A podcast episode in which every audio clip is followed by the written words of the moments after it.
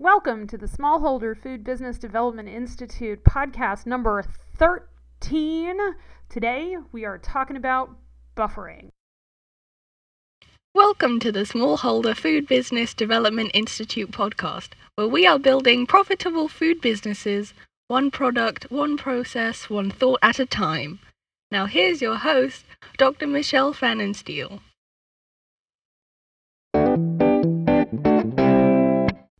Hello, everybody, and welcome. You know, we have a running joke in my coaching program. Come on over here. We are in misery like half the time. It's so amazing. And it sounds like, well, miserable, right?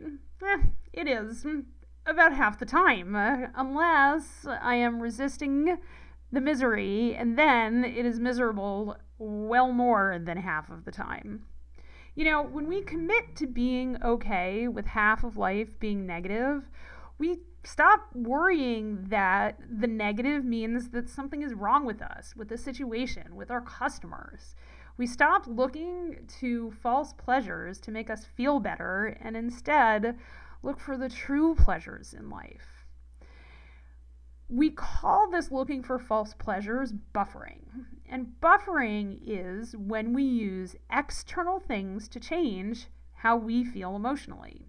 It's something we do to keep us from fully experiencing our lives, to hide from reality, to procrastinate, to not show up and face the music and face ourselves and face our feelings we don't want to face the truth of our lives because we don't want to experience any type of negative emotion. We feel entitled to happiness and pleasure all of the time. We feel entitled because, well, we've been taught that, that we're supposed to feel happy all the time. And when we aren't happy all the time, we think something's wrong. And then we buffer to stop feeling like something is wrong in our lives. But I'm here to tell you, having done this work over and over and over again, when you stop buffering, you move to that 50 50 balance that most of life is. You stop using your limited mental energy on the false pleasures that buffering provides, and instead use it on what drives your life forward and, and gives it meaning. Stopping those false pleasures in your life actually really builds true wealth it builds the wealth of connection and the wealth of time in your life. False pleasures drain us. They allow us to use our mental energy on things that like either actively harm us, like overeating and overdrinking, or allow us to pretend that things are hunky dory when they really kind of aren't. False pleasures give us hits of brain chemicals like dopamine that feel so very good in the moment, but totally leave us empty afterwards. You know, stopping buffering means learning to live in discomfort, learning to live without seeking those constant dopamine hits. Discomfort isn't going to kill us. Discomfort is a vibration somewhere in your body. You know, we've talked about this before. Discomfort is a feeling like any other feeling, and you can feel it and it doesn't have to dominate your life. When you stand in discomfort in the service of your dreams, of your desires, and the world that you want to live in, you can do absolutely anything. Yeah, I really do mean anything. The hardest things can come in your way and you can handle it. When you show up to yourself, you forge new neural pathways that reinforce what your brain can handle. But when you buffer, you basically quit ahead of time and create this self fulfilling prophecy of not showing up to yourself because you've basically convinced yourself it's too hard. And then you don't show up to yourself and you convince yourself it's too hard. And it's, it's this negative, vicious cycle. It isn't too hard. It's work. I'm not going to lie. I've been doing this work for a while, but I promise it is worth work worth doing. So, how do we stop false pleasures? Well, the first thing you have to do is notice where and when you are seeking false pleasures. What are the actions that you do to create false pleasure in your life? Um, so, remember last week when we talked about verification and validation, and then the week before when we talked about time management? There were three steps that I taught you in both of those podcasts. Step number one was write down what you're going to do. Step two is do it. And step three is deal with what happens when you don't do what you said you were going to do.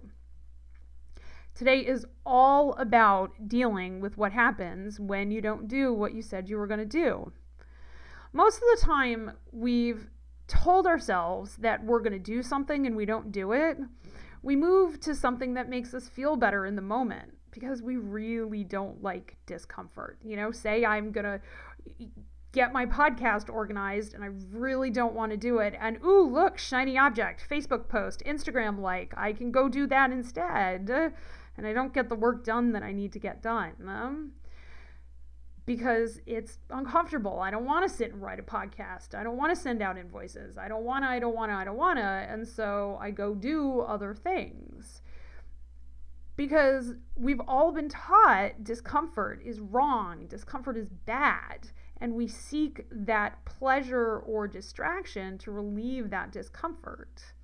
And in the food world, folks, I have seen this in many, many forms, many, many times. Okay. And we know what it looks like. It looks like overeating and it looks like over drinking. It looks like obsessing about Instagram likes and your Instagram feed and the perfect picture.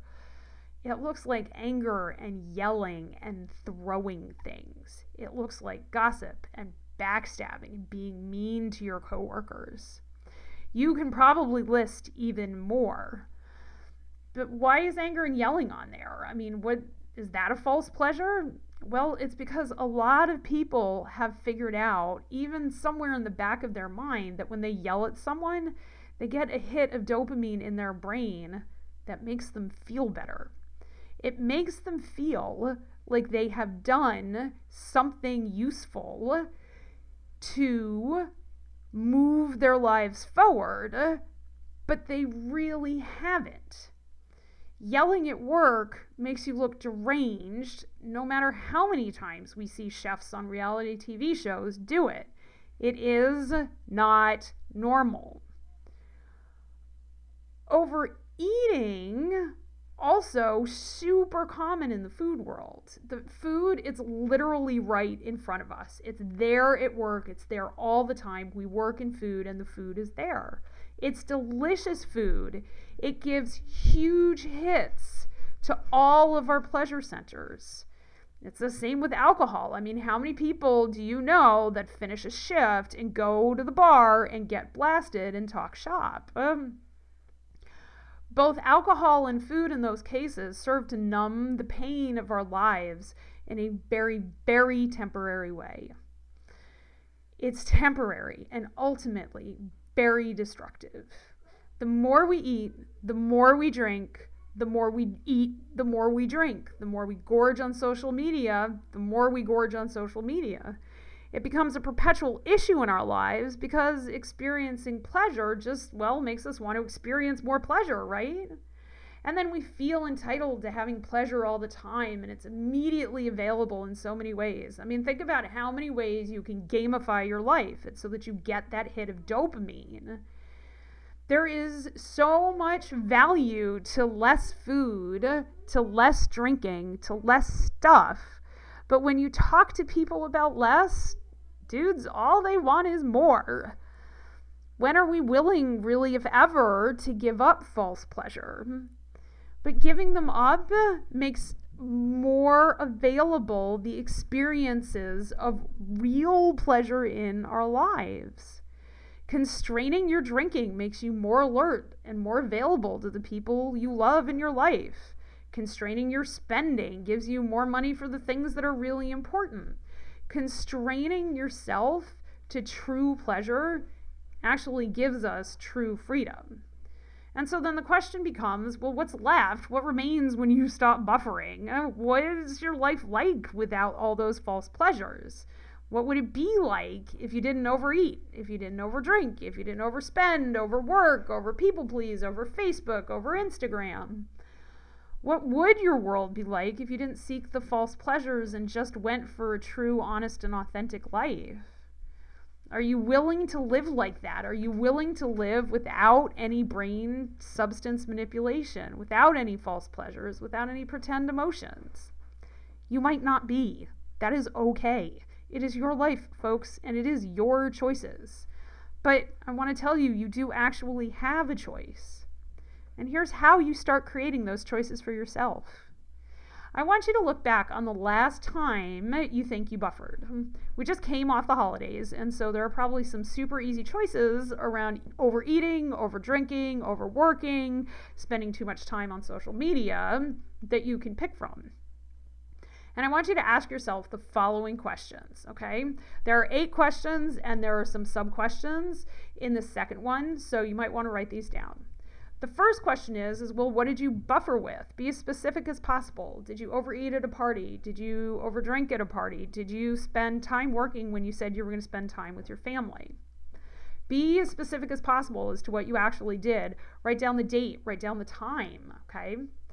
Then I want you to think about why did you buffer with whatever it is that you buffered? And if you don't know why, let's go through some questions, okay? So, what problem were you thinking about? What problem were you facing in your life? What was the situation? Start there, okay, and just describe that as best you can. Then ask yourself Did you feel safe in solving the problem or facing the situation? You know, did you feel physically safe? Did you feel emotionally safe? And did you feel financially safe? You know, it's the holidays and a lot of times we overspend because we feel financially unsafe. And we've been taught that if we spend money, we'll feel better.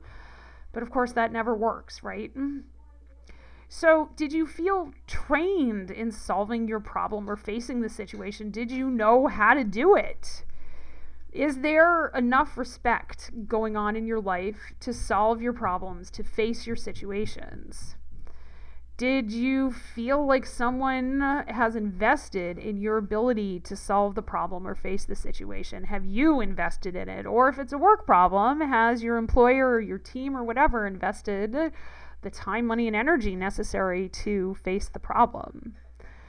Do you think that your contribution or solution will be valuable? Will be valuable to yourself, to your employees, to your family, whatever it is that you're trying to solve? And finally, I want you to think about why you didn't feel empowered to make the choice that you told yourself you were going to make, to do the thing that you told yourself you were going to do.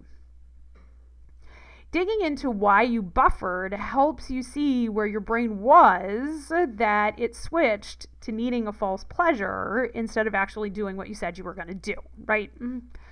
So, the third question and the you know the big overall questions is well what have, would have worked better? What else could you have done? Next what did you notice about yourself or the situation? Okay now that you're thinking back about it what are you noticing about the situation about how you reacted and how you could have reacted? Now i want you to think about after you've thought about that well what did you learn? What can you take from this situation so that you grow from it? And that may very well help you answer well, how can you let it go now?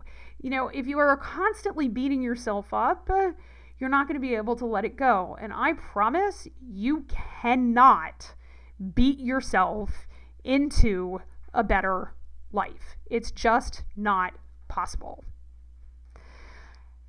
So ask yourself, how do you want to feel about this moving forward? You you buffered. It's okay. People do it. You can recover from it by going through all of these questions. And how do you want to feel about this moving forward? Do you want to feel like you learned something or do you want to feel like you're an idiot and you're a perpetual idiot and you're never going to get any better at anything? Both of those are optional thoughts. I like the optional thought better that you can learn and grow from this. So then, then the final question is, well, how are you going to handle this the next time? The next time you see yourself grabbing for your phone, grabbing for another drink, how are you going to handle this? Maybe think about putting a pause in there as you reach for your phone. and stop it. Uh, and maybe that's enough to get you to notice that you're about to dive into buffering when you promised yourself you'd do something else. The thing is about buffering is is that we really do it. But if we see ourselves do it, we can hit pause and make a more intentioned decision. When you make a more intentioned decision, you see false pleasure for what it actually is it's an illusion that you're happy when you still got things running around in your brain and you're still beating yourself up for doing what you said you were going to do and you didn't do. And it's all that monkey mind stuff, okay? Your first step is just to notice where you are seeking false pleasure in your life. Once you notice, you will find yourself making different choices. You'll stick to what you wrote down that you would do, and then you'll actually do it you will feel the real pleasure of the freedom that comes when you show up to yourself. I promise that other 50% when you show up to yourself is so much more amazing than the false pleasure of checking your Instagram feed. Have a great week, my friends.